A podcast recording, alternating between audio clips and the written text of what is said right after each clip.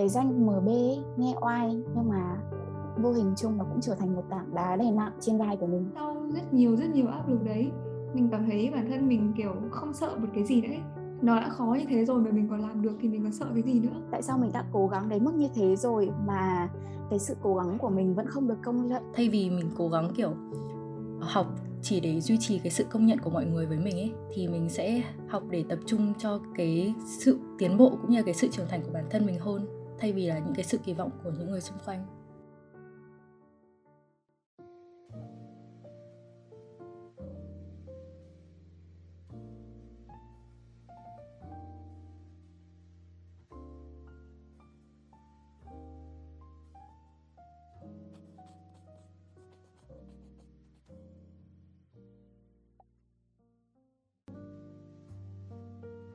Xin chào mọi người, mình là Linh Chi. Mình là Thanh An. Và chúng mình đến từ 11 giờ 11 Project. Đã rất lâu rồi thì mình chưa ra một cái sản phẩm mới trên hai nền tảng là Spotify và SoundCloud. Và mình cũng hiểu rằng là cũng có rất là nhiều bạn ngóng chờ những cái sản phẩm tiếp theo của dự án. Nhưng mà mình nghĩ rằng với khoảng thời gian vừa rồi thì cũng là đủ để chúng mình có thể trau dồi hơn về mặt nội dung cũng như là hình thức cho các số phát thanh. Và hy vọng rằng mọi người sẽ ủng hộ và đón nhận chúng nhé. Quay trở lại với chủ đề ngày hôm nay, Hôm nay thì mình sẽ cùng với một vị khách mời chia sẻ những cái góc nhìn cũng như là quan điểm của bản thân liên quan đến chủ đề sự kỳ vọng. Khách mời hôm nay của chúng ta đó chính là bạn Nguyễn Hoàng Gia Linh đến từ trường Trung học phổ thông chuyên ngoại ngữ. Trước hết bạn Gia Linh có thể giới thiệu đôi chút về bản thân mình được không? Xin chào mọi người, mình là Gia Linh, mình là học sinh lớp 11C trường Trung học phổ thông chuyên ngoại ngữ. Mình là học sinh hệ 7 năm chuyên tiếng Pháp và uh, hiện tại mình đang đảm nhận vị trí MB Event Organizer của câu lạc bộ CSJ. Ờ, như chúng mình đã giới thiệu thì bạn là học sinh chuyên Pháp của trường Trung học phổ thông chuyên ngoại ngữ. Bạn đã bắt đầu học tiếng Pháp từ lớp mấy nhỉ? Mình bắt đầu học tiếng Pháp từ uh, cấp 2. Tuy nhiên thì do kiểu đại đa số các bạn cấp 2 trong lớp mình cũng không có ý định theo học chuyên Pháp ý. Nên là chương trình học trên lớp của chúng mình cũng khá là nhàn nên mình đã chọn đi học thêm bên ngoài từ hè năm uh, lớp 6 hay lớp 7 thì cũng từ tầm đấy mình mới thật sự bắt đầu học tập trung cho tiếng Pháp. Vậy thì quay trở lại cái khoảng thời gian đầu khi mà bạn đưa ra cái lựa chọn môn chuyên của mình ý, thì điều gì ở tiếng Pháp khiến cho bạn quyết định rằng là mình sẽ gắn bó với cái ngôn ngữ này lâu dài? Ừ, mình cũng thú thật một chút là ngày đầu tiên mình đặt chân vào cổng trường cấp 2 mình còn không biết là mình sẽ học tiếng Pháp cơ. Cho nên là việc học tiếng Pháp ban đầu cũng một phần là do mẹ mình quyết định. Uh, mình nghĩ là một phần cũng là do chị họ và anh trai mình đã, đều đã theo học tiếng Pháp. Với lại hồi đó mình nghĩ là mình cũng có khẩu âm khá là tốt nữa, cho nên mẹ mình nghĩ là mình học qua tiếng Pháp sẽ có vẻ ổn hơn là học tiếng Anh. Còn về chuyện sau đó mình quyết định thật sự chú tâm cho tiếng Pháp thì là bởi vì đầu tiên là do độ trọi của tiếng Pháp khá là thấp, tuy nhiên là sẽ thấp hơn tiếng Anh. Và thứ hai là do mình cũng không biết là tại sao hồi mới học mình cũng khá là dễ tiếp thu mấy cái ngữ pháp các thứ của tiếng pháp ấy và lý do cuối cùng chắc là do mình lười làm quen thêm một thứ tiếng khác nữa bên cạnh tiếng anh và tiếng pháp. Vậy thì có cái sự kiện hay là cái công việc nào mà bạn lúc đầu khi mới đầu làm thì bạn tưởng rằng là bạn không thể nào mà làm được ấy nhưng mà xong cuối cùng thì bạn lại có thể làm xuất sắc cái công việc đấy? Có cái sự kiện nào như thế không? Ừ, mình nghĩ là về sự kiện như kiểu hoạt động ngoại khóa các thứ thì không có bởi vì là mình thấy chất lượng của những cái hoạt động ngoại khóa của mình nó cũng đều đều đều đều ý. còn nếu như mà cái việc mà mình uh, không nghĩ là mình làm tốt được đến thế thì chắc là chỉ có trong mảng học tập thôi uhm, mình nghĩ đó là kỳ thi vào 10 của mình bởi vì thật sự thì hồi đó mình hiện nay mình là học sinh của chuyên ngữ nhưng mà thú thật ra thì ban đầu mình ban đầu mình aim là mình aim vào ARMS và mình điểm nguyện vọng một là ARMS, còn nguyện vọng hai là Chu. Và lúc đầu mình đi thi thì mình cũng biết là, kiểu, ngồi xung quanh mình lúc đó có rất là nhiều bạn giỏi, toàn những answers tương lai các thứ. Thì lúc làm bài môn chuyên còn áp lực hơn nữa bởi vì mình cũng biết xung quanh mình lúc đó toàn những bạn được học tiếng Pháp từ cấp 1 hay ngay đầu cấp 2 đã bắt đầu vào guồng ôn chuyên rồi. Còn mình thì đến lớp 7 mới bắt đầu tập trung thật sự ấy hơn nữa là mình cũng chỉ học ở một lò còn các bạn ấy thì chạy đôn đáo học tận 3 4 lò luyện và mình thật sự rất là lo. Đến lúc nhận được điểm thi thì mình cũng kiểu thực sự là rất rất là sốc luôn ý bởi vì hai môn mà mình yếu hơn đó là toán và pháp. 9 và 9,2 điểm và thật sự là mình cũng rất là bất ngờ về cái điểm số này của mình. Ừ, đúng rồi mình nhớ cái cái hồi mà uh, thi vào 10 đấy ấy, tất cả những cái kết quả của Gia Linh kiểu thi trường nào là trúng trường đấy ấy. siêu xịn mình vẫn nhớ là mình vẫn nhớ là trước ngày thi chuyên ngữ hình như là một tuần à. Ừ lúc đấy Gia Linh mới bắt đầu ngồi ôn toán với mình lúc đấy mình mới bắt đầu cho Gia Linh mượn đề để Gia Linh tìm hiểu câu hỏi toán của chuyên ngữ ấy. Chứ trước đấy không hề có ý định là sẽ thi chuyên ngữ thành ra là Gia Linh cũng không kiểu học quá nhiều toán chuyên ngữ nhỉ Ừ đúng rồi, kiểu hồi đấy mình thực sự là không có ý định là thi chuyên ngữ luôn ý. Ban đầu mình đi sau đấy thì mình mới uh, đăng ký đi thi chuyên ngữ tại vì mẹ mình cũng bảo là thôi thì chuyên ngữ cũng cho thi trước sở thì cứ đi thi thử xem sao thêm xem trình độ của mình đến đâu. Với lại là lúc vào phòng thi của chuyên ngữ thì mình cũng chỉ gọi là thật sự tập trung để làm bài thi môn ngoại ngữ ấy bởi vì mình muốn đánh giá cái năng lực ngoại ngữ của mình là chính còn kiểu như An cũng nói lúc đấy là tầm một tuần trước khi thi mình mới bắt đầu đi xem về cái dạng đề toán văn của chuyên ngữ thì mình cũng kiểu khá là sốc và mình cũng không nghĩ là mình kể cả mình có kiểu vào guồng ôn luyện thế nào đi nữa thì mình cũng không thể nào bằng điểm các bạn đã ôn luyện sẵn từ trước được. Cho nên là lúc đấy mình cũng chỉ tập trung cho ngoại ngữ là chính thôi. Ừ, vậy thì cái lý do nào mà khiến bạn lựa chọn chuyên ngữ thay vì những ngôi trường khác mà bạn uh, đăng ký dự thi?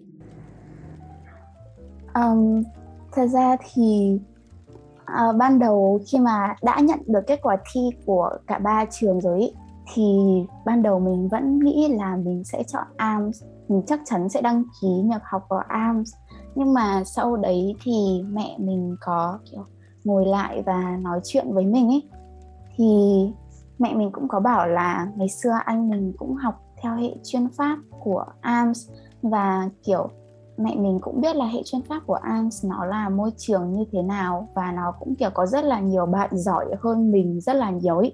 cho nên là nếu như mà mình muốn có được nhiều cơ hội hơn thì mình nên sang chuyên ngữ. Hơn nữa là sau khi tìm hiểu thì, kiểu, hồi đấy mình cũng có thông qua An tìm hiểu một số thứ về chuyên ngữ thì mình cũng phát hiện ra là môi trường chuyên ngữ có vẻ sẽ là một môi trường phù hợp với mình hơn uhm, hơn nữa là mẹ ở công ty mẹ mình cũng có một chú có con thì chị ý là cũng là học sinh của chuyên ngữ ấy. Um, thì mẹ mình cũng giúp mình liên hệ một chút với chị ý để mình có thể hiểu rõ hơn về cuộc sống cũng như là cái quá trình học tập ở chuyên ngữ thì từ đó có thể giúp mình đưa ra cái lựa chọn môi trường chính xác nhất và mình nghĩ là cái lựa chọn này đến bây giờ mình cũng chưa cảm thấy hối hận um, quay trở lại với lại cái câu chuyện mà học tập uh, câu chuyện tiếng Pháp của bạn thì mà cái quyết định lựa chọn theo con đường tiếng Pháp ấy là như bạn nói là mẹ bạn đã gợi ý và định hướng đúng không? Bạn có thấy cái chuyện đấy nó kiểu hợp với bạn không? Ừ, mình thực sự là mình cũng thấy là việc lựa chọn theo chuyên tiếng Pháp đến bây giờ nó cũng không phải là một cái quyết định khiến cho mình hối hận gì cả. Bởi vì là ban đầu mình lựa chọn theo chuyên tiếng Pháp cũng là mẹ mình khuyên mình, mẹ mình quyết định, mẹ mình đưa ra những cái định hướng chính xác nhất cho mình. Cho nên là thật sự nếu như mà nói là nếu như mình không theo chuyên tiếng Pháp thì mình cũng không nghĩ ra được một cái hệ chuyên nào mà mình có thể theo ấy. Bởi vì uh, An làm việc với mình chơi với mình lâu rồi thì cũng biết là kiểu cái điểm mạnh duy nhất của mình trong học tập đó là ngoại ngữ. Mà tiếng Anh thì lại là một môn có độ trọi rất là cao. Và từ cái lúc học tiếng Pháp thì mình cũng bỏ tiếng Anh khá là lâu rồi. Nếu mà bảo mình bỏ tiếng Pháp quay lại về tiếng Anh thì căn bản nó sẽ là một cái việc khá là khó. Ấy. cho nên là mình cảm thấy cái việc lựa chọn tiếp tục đi theo tiếng Pháp nó nó không phải là một cái lựa chọn khiến mình hối hận. Vậy thì trong cái quá trình mà bạn ôn thi thì đã bao giờ bạn cảm thấy nản khi mà mình phải học liên tục cái ngoại ngữ đấy chưa? Thật sự là cũng khá là nản ấy.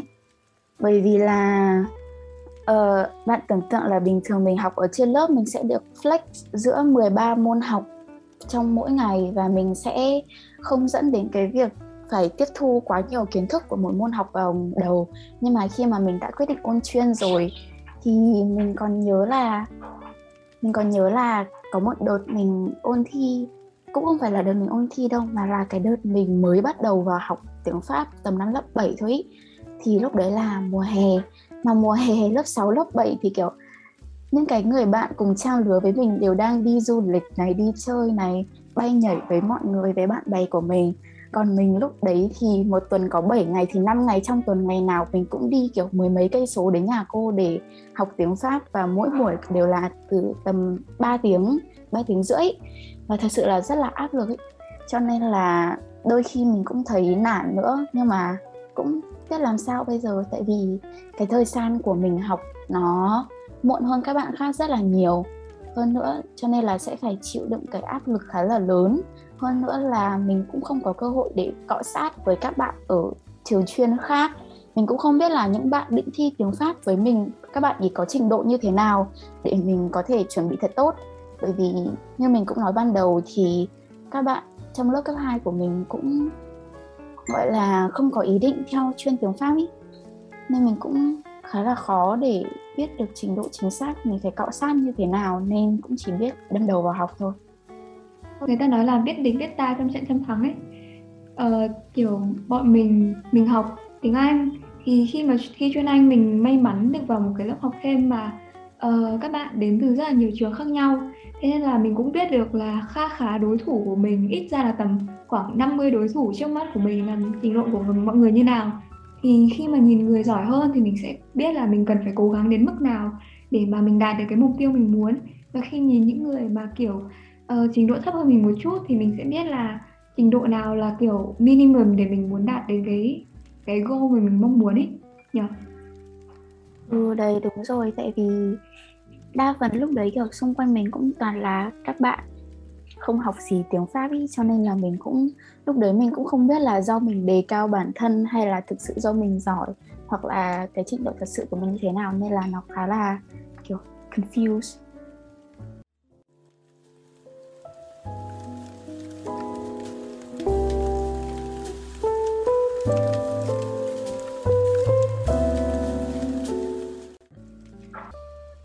Vậy thì bạn nghĩ rằng là những cái kỳ những cái kỳ vọng ấy mà bố mẹ bạn đặt lên bạn ấy nó khác như thế nào so với cái con đường mà bạn muốn đi? Ừ, thật sự là mình cũng chưa bao giờ nghĩ đến việc con đường mình muốn đi là một con đường như thế nào. Bởi vì mình biết là bố mẹ là người đi trước và những cái quyết định của họ đưa ra sẽ tốt hơn cho mình. Hơn nữa là bố mẹ cũng có kiểu nhiều kinh nghiệm sống hơn. Cho nên trong việc học hành như kiểu thi cái gì chọn trường nào thì mình cũng ít khi có ý kiến ấy và kể cả có cãi lại, không nghe theo bố mẹ thì mình cũng chẳng biết phải chọn cái lối đi như thế nào cho đúng nữa. Còn về những kỳ vọng mà bố mẹ đặt lên người mình thì mình nghĩ là bố mẹ nào chẳng muốn con mình đạt giải này, rồi học tốt này, được thầy cô khen ngợi các thứ, thì bố mẹ mình cũng vậy thôi. Tuy nhiên là trước các kỳ thi, kiểu, mình đều khá là hồi hộp ý, và mình hay nói với mẹ mình là mẹ ơi, nhỡ con trượt kỳ thi này thì làm sao? Mẹ mình cũng bảo là, chưa thi, chưa thôi, đổi hướng học, chứ sao nữa, lo lắng cái gì? Mà mình cũng, kiểu, biết là làm không tốt thì sẽ phụ lại kỳ vọng của bố mẹ và cũng có thể là sẽ dẫn đến một số những cái cãi vã nho nhỏ trong gia đình nữa, nên là mình cũng, kiểu, cố gắng hết sức để hoàn thành mục tiêu thôi, chứ mình cũng chẳng biết phải làm gì nữa. Mình nghĩ là cũng khá là nhiều bạn có chung cái cái tâm trạng như thế. Kiểu nếu mà bố mẹ không đặt ra thì chúng mình cũng không thực sự biết là chúng mình muốn làm gì. Và chúng mình cũng không thực sự biết là con đường thực sự chúng mình muốn chọn là cái gì ấy. Nên là kiểu chúng mình thấy những cái bố mẹ đã đề ra là những là những cái kiểu tốt nhất với mình rồi. Um, nên cứ đi theo bố mẹ thôi. Và thực ra mình thấy đa phần những cái quyết định mà mẹ mình giúp mình lựa chọn thì cho đến bây giờ mình không thấy hối hận lắm. Mình thấy nó cũng đem lại cho mình những cái bài học gì đấy um, không to thì nhỏ. Uh, chúng ta sẽ quay trở lại cái quá trình cái cái thời gian học cấp 2 đấy một chút nhé thì trong cái thời gian học cấp 2 đấy là bạn học ở chuyên vương sau đó thì đến cấp 3 là học ở chuyên ngữ. Thì có bao giờ những người xung quanh khiến bạn cảm thấy kiểu bị áp lực đồng trang lứa hoặc là khiến bạn cảm thấy hoài nghi hoặc mất tự tin về bản thân mình chưa? Mình nghĩ là rồi và nó thực sự là rất nhiều là đằng khác ấy. Bởi vì cái việc uh, gặp áp lực trong cuộc sống thì mình nghĩ là ai cũng trải qua rồi. Chẳng qua là ít hay nhiều thôi. Và thực sự là từ cái lúc cấp 2 mình đã gặp khá là nhiều rồi ý. bởi vì thú thật là cấp 2 thứ nhất là cái về phần ngoại trừ tiếng Pháp ra thì về phần học tập các môn khác mình cũng chả có môn nào nổi trội. Kể cả là về ngoại hình nhan sắc các thứ mình cũng chả có gì là nổi trội so với các bạn khác ở trong lớp. Kiểu trong lớp mình hồi cấp 2 thì sẽ có những bạn uh, nổi trội về mặt ngoại hình nhan sắc này cũng có những bạn nổi trội về mặt học tập được thầy cô ái các thứ. Còn mình thì kiểu thứ duy nhất mà mình có thể cảm thấy tự hào thì chắc chỉ có thể là tiếng pháp ý. Mà cái trình độ tiếng pháp của mình lúc đấy nó cũng chỉ là nổi trội trong cái mặt bằng chung của lớp mình thôi. Chứ nếu so với tất cả những cái bạn ở bên ngoài khác thì mình thực sự mình cũng chỉ là một con kiến nhỏ nhỏ giữa rất nhiều những con kiến to lớn khác. Cho nên là cái việc gặp phải áp lực đối với mình hồi cấp 2 thậm chí là kể cả đến bây giờ nó cũng là chuyện như cơm bữa ấy. Bởi vì là uh, mà lên cấp 3 thì ở môi trường chuyên ngữ chắc là hai bạn cũng biết là kiểu cũng có thực sự là có rất rất rất nhiều những người khác nổi trội và tốt hơn mình ý. Ví dụ như là bằng tuổi với mình. Nhưng mà có rất nhiều bạn khác đã đi làm core của dự án này dự án nọ xong rồi là làm founder trưởng ban tổ chức các thứ. Còn mình thì vẫn đang ngồi đây và kiểu uh, suy nghĩ về sự đời mai ăn gì tối nay xem phim gì nó kiểu nhớ khi nghĩ ra nó cũng thực sự là nó là một cái sự thật khá là buồn ấy. Và nhiều khi thì cái việc bị áp lực này nó cũng khiến mình khá là mất tự tin, mất niềm tin vào bản thân mình. Ví dụ như là, kiểu, An chơi với mình lâu rồi thì An cũng biết, kiểu, rất nhiều buổi tối mình cũng, kiểu, tâm sự với An các thứ là à, tại sao mình không được bằng bạn này, bạn nọ, tại sao tại sao mình đã cố gắng đến mức như thế rồi mà cái sự cố gắng của mình vẫn không được công nhận công nhận. Nó vẫn chỉ là một cái hòn đá nho nhỏ, một hòn sỏi ven đường trong mắt người khác. Dạng dạng kiểu đấy. Và thật sự là gặp áp lực thì mình cũng phải tìm cách để vượt qua thôi chứ mình cũng không thể nào mà mãi đắm chìm trong cái bóng tối đấy được. Nó sẽ kiểu uh, khiến mình càng ngày càng đi xuống hơn ý. Cho nên là gặp càng nhiều áp lực thì mình nghĩ là mình sẽ càng trưởng thành hơn thôi. Mình đã nghe rất nhiều cuộc tâm sự lúc 2 giờ sáng, 1 giờ sáng với Nguyễn Hoàng Gia Linh. À, thực sự là những cái lúc đấy kiểu như kiểu mình thấy được một phần con người khác của Nguyễn hải Gia Linh ấy kiểu mọi người thấy là uh, podcast này thì bạn ấy khá là uh, trầm tính uh, nhẹ nhàng. Nhưng mà thực ra bên ngoài bạn ấy cũng kiểu thân thiện các thứ và như như hình ảnh bạn nói bạn ấy là một sự pha trộn của thân thiện nghiêm túc và và cũng có phần gì đấy kiểu sâu sắc ấy. Thì những cái cuộc trò chuyện lúc 2 giờ sáng là những cuộc trò chuyện mà cho mình thấy cái phần sâu sắc của Nguyễn Hoàng Gia Linh. Và đúng là như như Gia Linh nói thì áp lực nó sẽ giúp mình học hỏi được nhiều thứ hơn ấy mình thấy thế. Sau một năm hoạt động ở một câu lạc bộ mà mình nghĩ là ở câu lạc bộ đấy cũng có khá khá áp lực vì bọn mình bị khá là nhiều deadline thì sau rất nhiều rất nhiều áp lực đấy mình cảm thấy bản thân mình kiểu không sợ một cái gì nữa ấy. mình cảm thấy là nó đã khó như thế rồi mà mình còn làm được thì mình còn sợ cái gì nữa. Đấy. Nhờ linh chi nhờ con người cùng câu lạc bộ với tôi thật sự là kiểu mình không ở trong câu lạc bộ đấy nhưng mà cảm tưởng ngày nào Bùi Thanh An cũng nhắn tin với mình là mày ơi tao còn tầm chục bộ đề IELTS xong rồi là thêm chục cái deadline. Ý tưởng các thứ vẫn chưa viết nữa mình thật sự là mình cũng không biết làm sao thì sống sót qua được một năm như thế. Đúng là việc nhiều deadline và nhiều bài tập đôi lúc cũng sẽ khiến mình cảm thấy khá là áp lực ý nhưng mà sau tất cả khi mà nhìn lại thì không thể phủ nhận rằng là mình cũng tự nhiên thấy bản thân mình đã trưởng thành hơn rất là nhiều. Ừ, còn cái còn cái vấn đề kiểu áp lực đồng trang lứa ấy, thì đúng là chuyên ngữ là một môi trường kiểu để áp lực đồng trang lứa nó nó nở hoa ấy thực sự luôn. Nhìn xung quanh ai cũng là sếp xung quanh ai cũng là founder ban tổ trưởng ban tổ chức uh, kho dự án mb am rồi là um, không mb am thì cũng bí thư các thứ kiểu, chuyên ngữ là một môi trường mà nhìn xung quanh là áp lực đồng trang lứa ấy.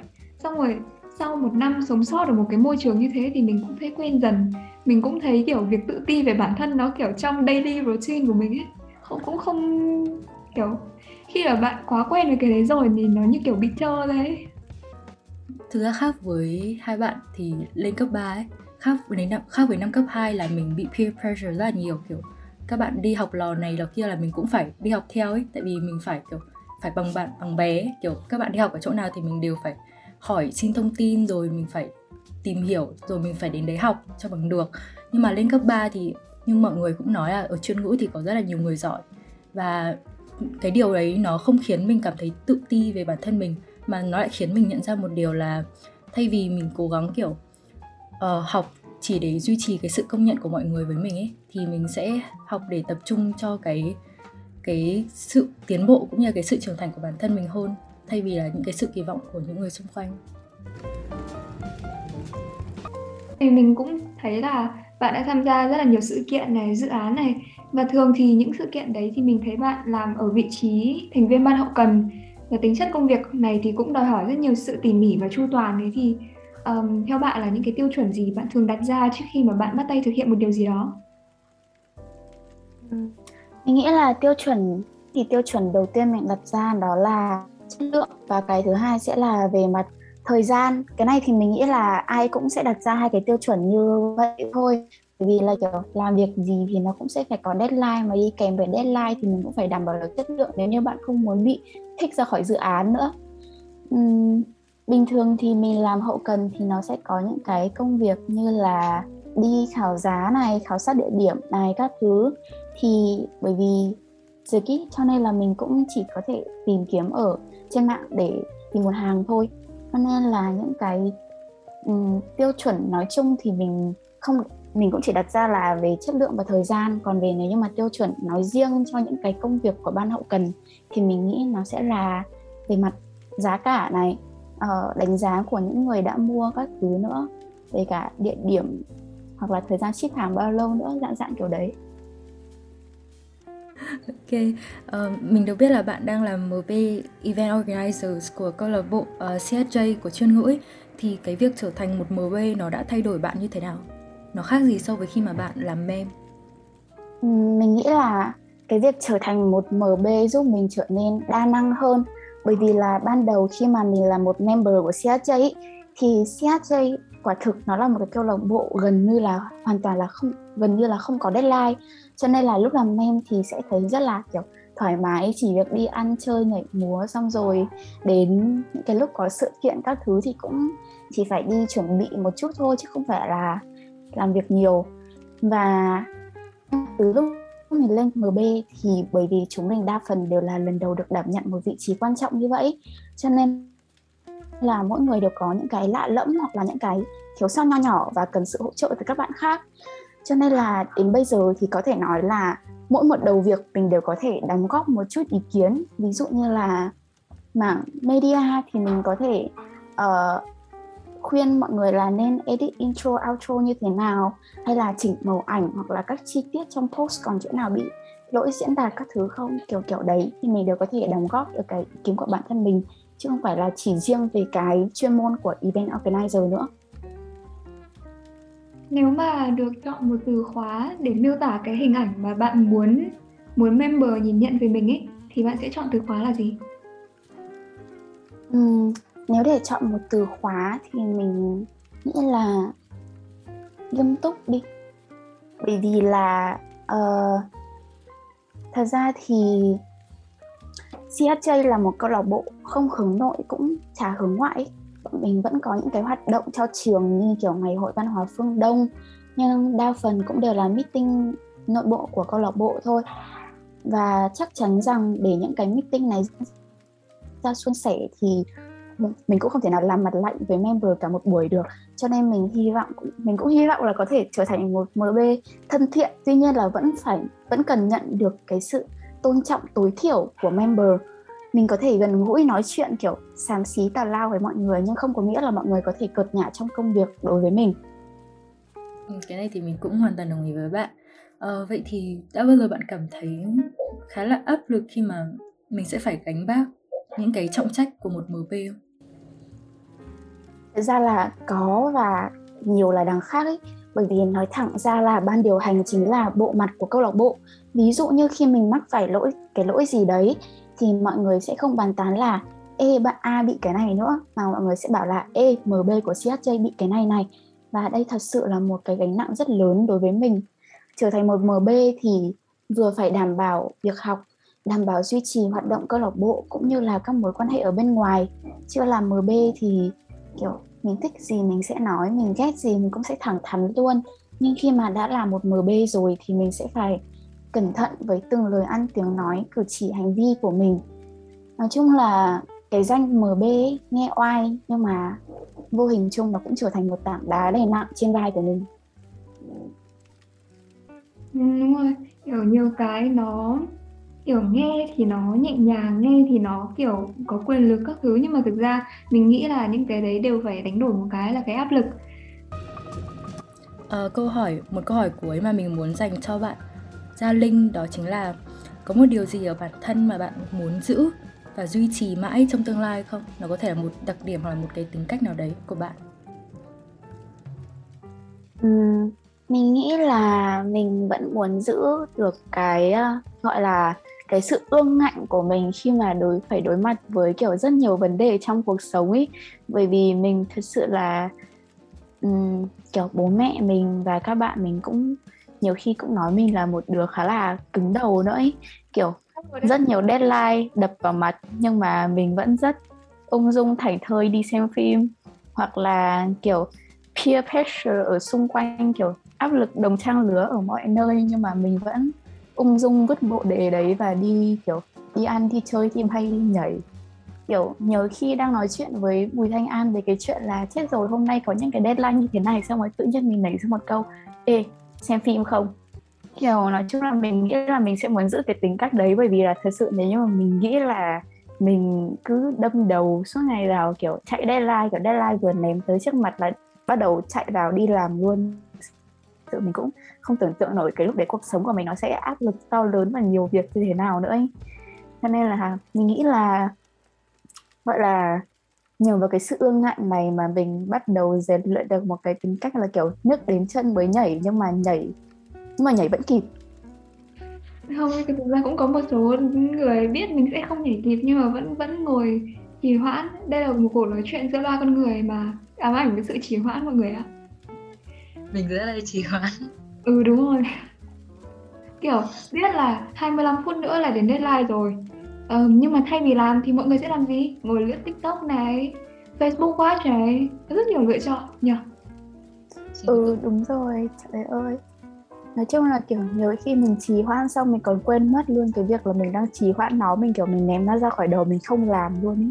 Xong rồi đến cái lúc mà kiểu quá hạn deadline rồi bị nhắc rồi mình mới kiểu chết rồi ừ chính xác, kiểu thế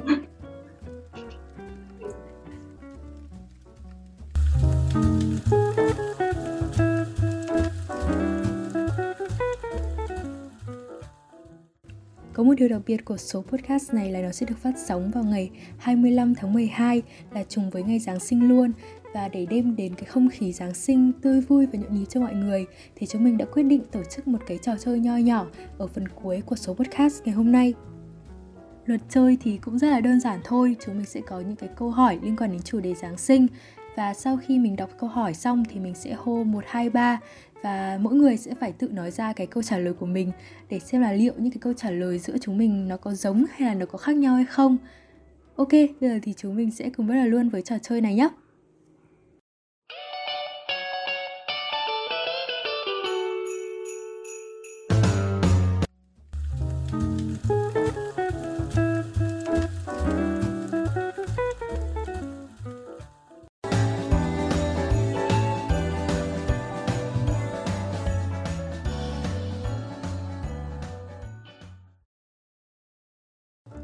Ok, chúng ta sẽ đến với câu hỏi đầu tiên. Nghe như kiểu chơi ai là triệu phú nhỉ?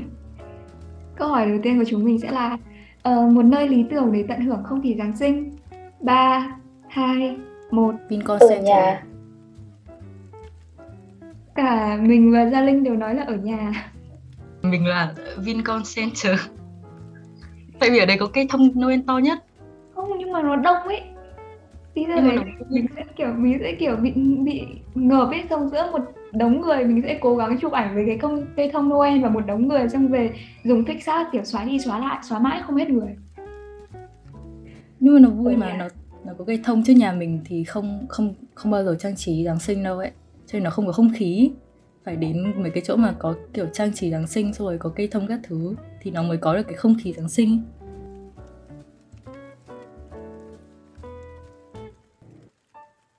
Câu hỏi tiếp theo Một món ăn nhất định phải có trong mùa Giáng sinh. Ờ, từ từ Mình cũng đang suy nghĩ cái món ăn đấy. Um, 3 2 1 Crinkle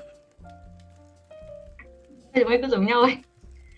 Của ta là crinkle chúng tôi cái sô cô la. chúng tôi cái gì? Ờ, thần giao kích cả. Đúng rồi giống nhau ấy kiểu hai câu rồi mới giống nhau ấy. Crinkle crinkle ngon. Ê giống nhau như này nghe như kiểu boyfriend girlfriend khác ý nhỉ? Ừ, tôi bị left out podcast này không không left out ai cả đâu. Chỉ là chúng tôi quá hiểu nhau thôi. Hi hi. tiếp đi An câu hỏi tiếp theo. Xem có giống nhau không? Nào câu hỏi tiếp theo xem có giống nhau nữa không nhé. À, điều bạn muốn làm trong giáng sinh năm nay. Ba hai một Xem phim Gia Linh cũng nói ngủ đúng không? Nhìn khẩu không đúng nghe không được tiếng nhưng mà ngủ đúng không? Ừ. Đâu? Ok. Cái này không phải cái này là một trăm phần trăm kiểu tự nhảy ra khỏi đầu ấy. Mình cũng mình cũng muốn nghĩ ra một cái gì đấy nó khác biệt ý. Mình cũng muốn nghĩ ra một cái gì đấy mà kiểu nghe phát là biết đấy là Giáng sinh này xong rồi nó kiểu ấm cúng chill chill các thứ này xong mình nhận ra cái thứ ấm cúng và chill chill nhất ở thời điểm hiện tại chính là ngủ ừ, thời tiết lạnh mà cho nên ngủ là sớm nhất khỏi không ấy thực sự là không phải là thời tiết lạnh nên ngủ mà sớm nhất là bởi vì kiểu xung quanh một nơi đầy dãy deadline thì cái việc trùm chăn đi ngủ nó là cái cái nơi an toàn nhất trên thế giới này. Một bộ phim mà bạn muốn xem trong mùa Giáng sinh năm nay Mọi người nghĩ ra phim nào? Không? Không tại vì mọi người ngủ. Potter. Harry Potter có một có một à, phần nào đấy mà mà đi dự lễ hội Giáng sinh ấy xong rồi Hermione mặc cái váy siêu xinh ấy. Thực ra tại vì mình cũng không phải kiểu con nghiện phim ấy mình không xem phim nhiều. Ờ, đa phần vì mình quá lười để xem phim. Thì cho đến thời điểm hiện tại thì mình chỉ nghĩ đến Harry Potter Không biết là mọi người có biết cái phim này không? Nó ở trên Netflix ý. Nó là uh, The Princess Switch Biết không? không biết ok mọi người biết bữa nào Gia Linh xem phim gì không? Bạn ấy sẽ xem phim nào không không phải tổng tài đấy là chuyện của hai năm trước rồi tại vì kiểu thật sự là Giáng sinh đối với mình nó cũng nó cũng không có gì khác mấy so với những ngày bình thường ấy. chẳng qua hôm đấy nhà mình sẽ ra ngoài ngồi nhà hàng ăn một cái gì đấy xong rồi đi về có thể là hát karaoke các thứ nữa thì kiểu bình thường mình xem phim gì thì mình nghĩ sáng sinh mình cũng ngồi mình cấy nốt bộ đấy thôi chứ cũng chả có chả có cái gì đặc biệt ý kiểu bình thường mình hay xem phim xem phim kiểu tình cảm học đường hoặc là kiểu tình yêu của Trung Quốc, Hàn Quốc các thứ thì mình nghĩ là đến Giáng sinh mình cũng chỉ xem những cái đấy thôi. Mình sẽ dành câu hỏi cuối cùng thì mình sẽ dành cho bạn Gia Linh thôi Đó là nếu chỉ được nghe một bài hát Giáng sinh duy nhất suốt cả mùa Giáng sinh năm nay Thì bạn sẽ chọn bài hát nào? Thật ra thì mình cũng không không có nghe nhạc Giáng sinh nhiều lắm ấy. Thì mình nghĩ là một là mình sẽ nghe cái bài uh, Mistletoe của Justin Bieber hoặc là có thể um, hồi lớp 8 mình có làm một cái phần thuyết trình tìm hiểu về Christmas and New Year ở các nơi, thì đợt đấy mình cũng có tìm được một cái bản gọi là mashup của rất nhiều những cái ca khúc Giáng sinh của Glee Arms. Thì không biết mọi người có biết Glee Arms không? Nó là kiểu câu lạc bộ âm nhạc của trường Arms ý. Đó thì mình cũng tìm được một cái bản mashup rất là thực sự là rất là hay mình rất là thích cái bản đấy của Glee Arms nhưng mà nếu mà không nghe bản đấy thì mình nghĩ là mình sẽ nghe Mistletoe của Justin Bieber bởi vì mình thấy thì bài đấy nó cũng kiểu khá là đậm chất không khí Giáng sinh nó kiểu rất là nhẹ nhàng dễ thương Ok, và câu hỏi vừa rồi cũng đã kết thúc số podcast ngày hôm nay của chúng mình rồi. Xin cảm ơn bạn Nguyễn Hoàng Gia Linh đã đồng hành cùng chúng mình trong số podcast này. Còn bây giờ, hãy cùng thưởng thức ca khúc Mistletoe của Justin Bieber. Mong các bạn thính giả đã có một khoảng thời gian thật thoải mái khi lắng nghe podcast của chúng mình nhé. Xin chào và hẹn gặp lại!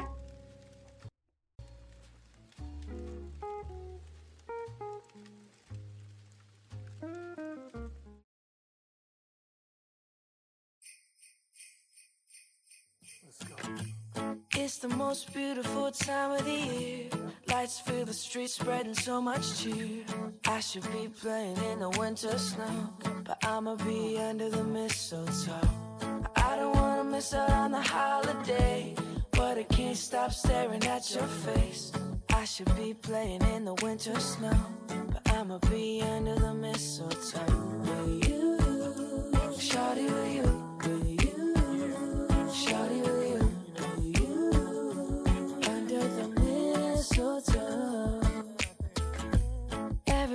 gathering around the fire.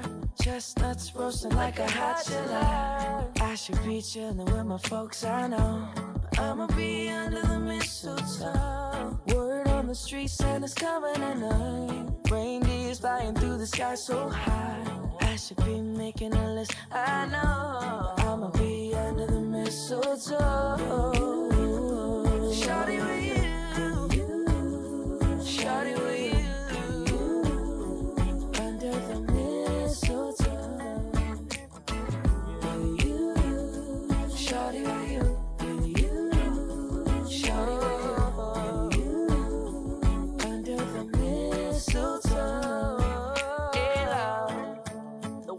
Follow the star. The way I follow my heart. And it led me to a miracle. Hey, love. Don't you buy me nothing. Don't you buy me nothing. I am feeling one thing. Your lips on my lips. That's a merry, merry Christmas. It's the most beautiful time of the year. The streets, spend so much cheer. I should be playing in the winter snow. But I will be under the mistletoe. I don't wanna miss out on the holiday. But I can't stop staring at your face. I should be playing in the winter snow. But I'ma be under the mistletoe.